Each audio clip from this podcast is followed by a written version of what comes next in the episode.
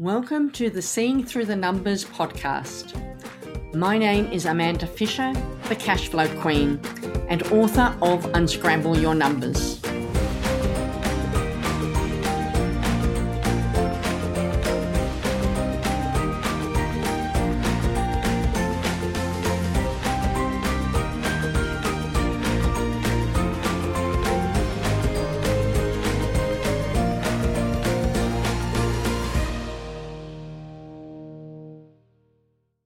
Hello and welcome. Today I want to talk about are you stressing in your business? You see, I've identified five different levels of business ownership, what I call the five states of business ownership. And the bottom level of that I call stressing. Stressing is when you don't have money to pay the bills, where you're chasing your tail week by week, scrambling money in to cover the bills, the rent, the wages, whatever needs payment.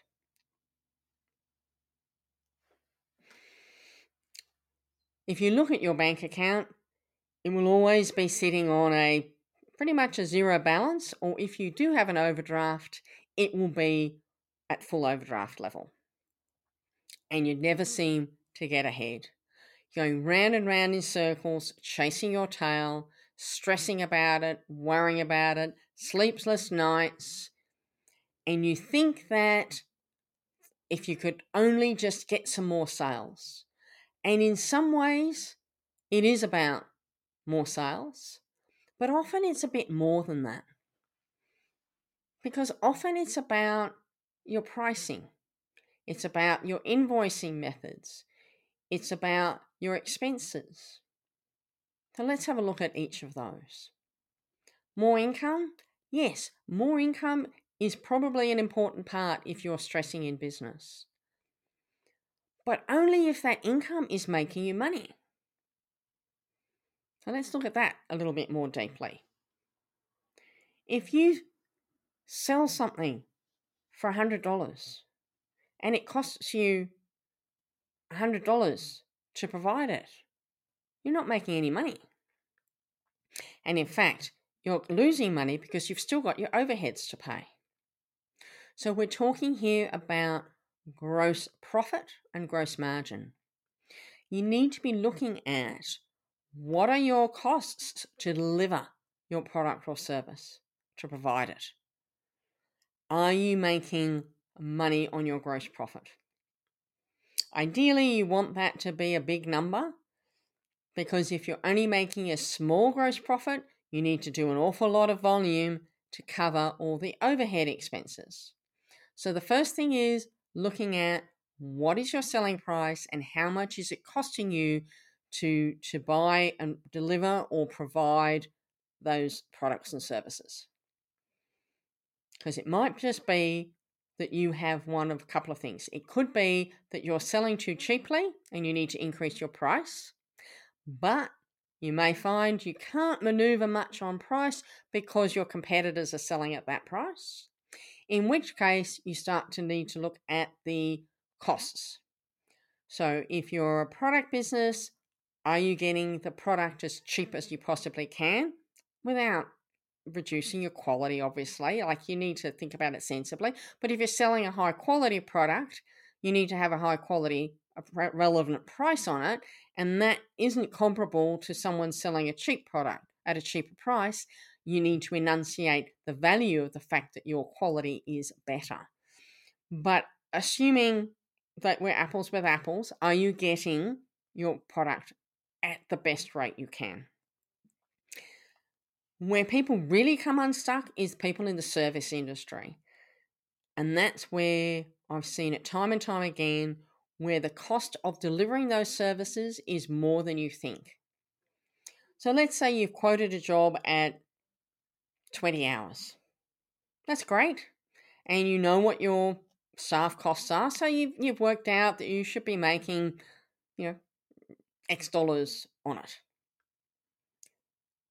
A profit. gross profit on that before you're covering your overheads of paying for the rent and the electricity and the telephone and the internet and cleaning and all those things.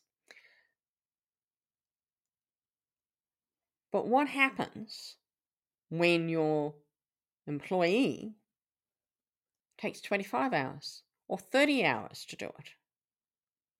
What margin have you got for them to take longer to do it and still make money, or to take longer to do it and you don't make money, or you lose money, even worse?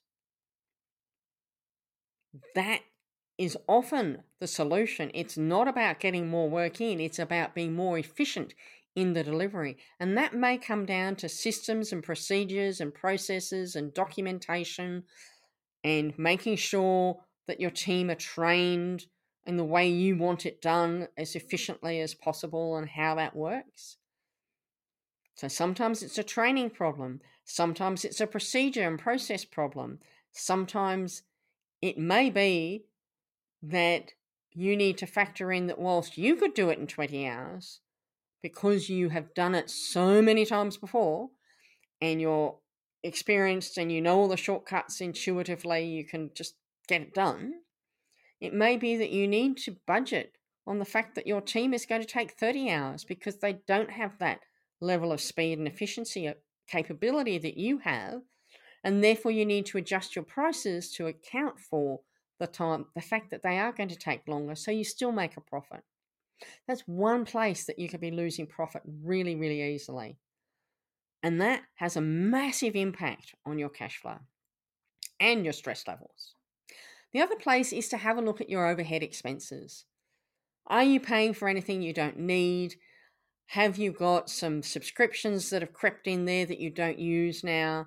Um, you know, are you is there stuff that's being bought that isn't necessary? And not that you want to cut everything to the bare bone and make the place, you know, your employment business a place where people don't want to come to work. You know, when times were tough, I cut out the hire plants that we used to have in the office. We used to spend a few hundred dollars a month for these plants in the office, and someone used to come in once a week and water them. I mean, really? Instead of 300 bucks a month for that, went out, bought a few plants, one of the you know the staff just used to wander around and water a plant once a week and i saved a heap of money and it still was we still had the same effect we just had a cheaper result a less costly result for me not a cheaper result a less costly result for the business. Everyone was happy wasn't a problem. So what can you do to cut those costs down? Because you might find there's money being spent that doesn't need to be spent, that's not giving you any value, any return. But I'm guessing that a lot of the reason that you're stressing may well be in your costs of service and delivery, and that by looking at how you can tighten that up will massively increase your profit, but also your cash flow. What you want to be doing is being able to move up to the next level to get out of that stressing state. And I'll talk about that in an upcoming episode. Think about it. If there is, if you are stressing, don't bury your head in the sand. Start looking at those numbers. Start help get find someone to help you to identify what you need to change. Look for some training, some education on what to look for so that you can improve your numbers and reduce those stress levels. Thank you for listening to the Seeing Through the Numbers podcast. Make sure you subscribe to get notifications of upcoming episodes so that you don't miss any.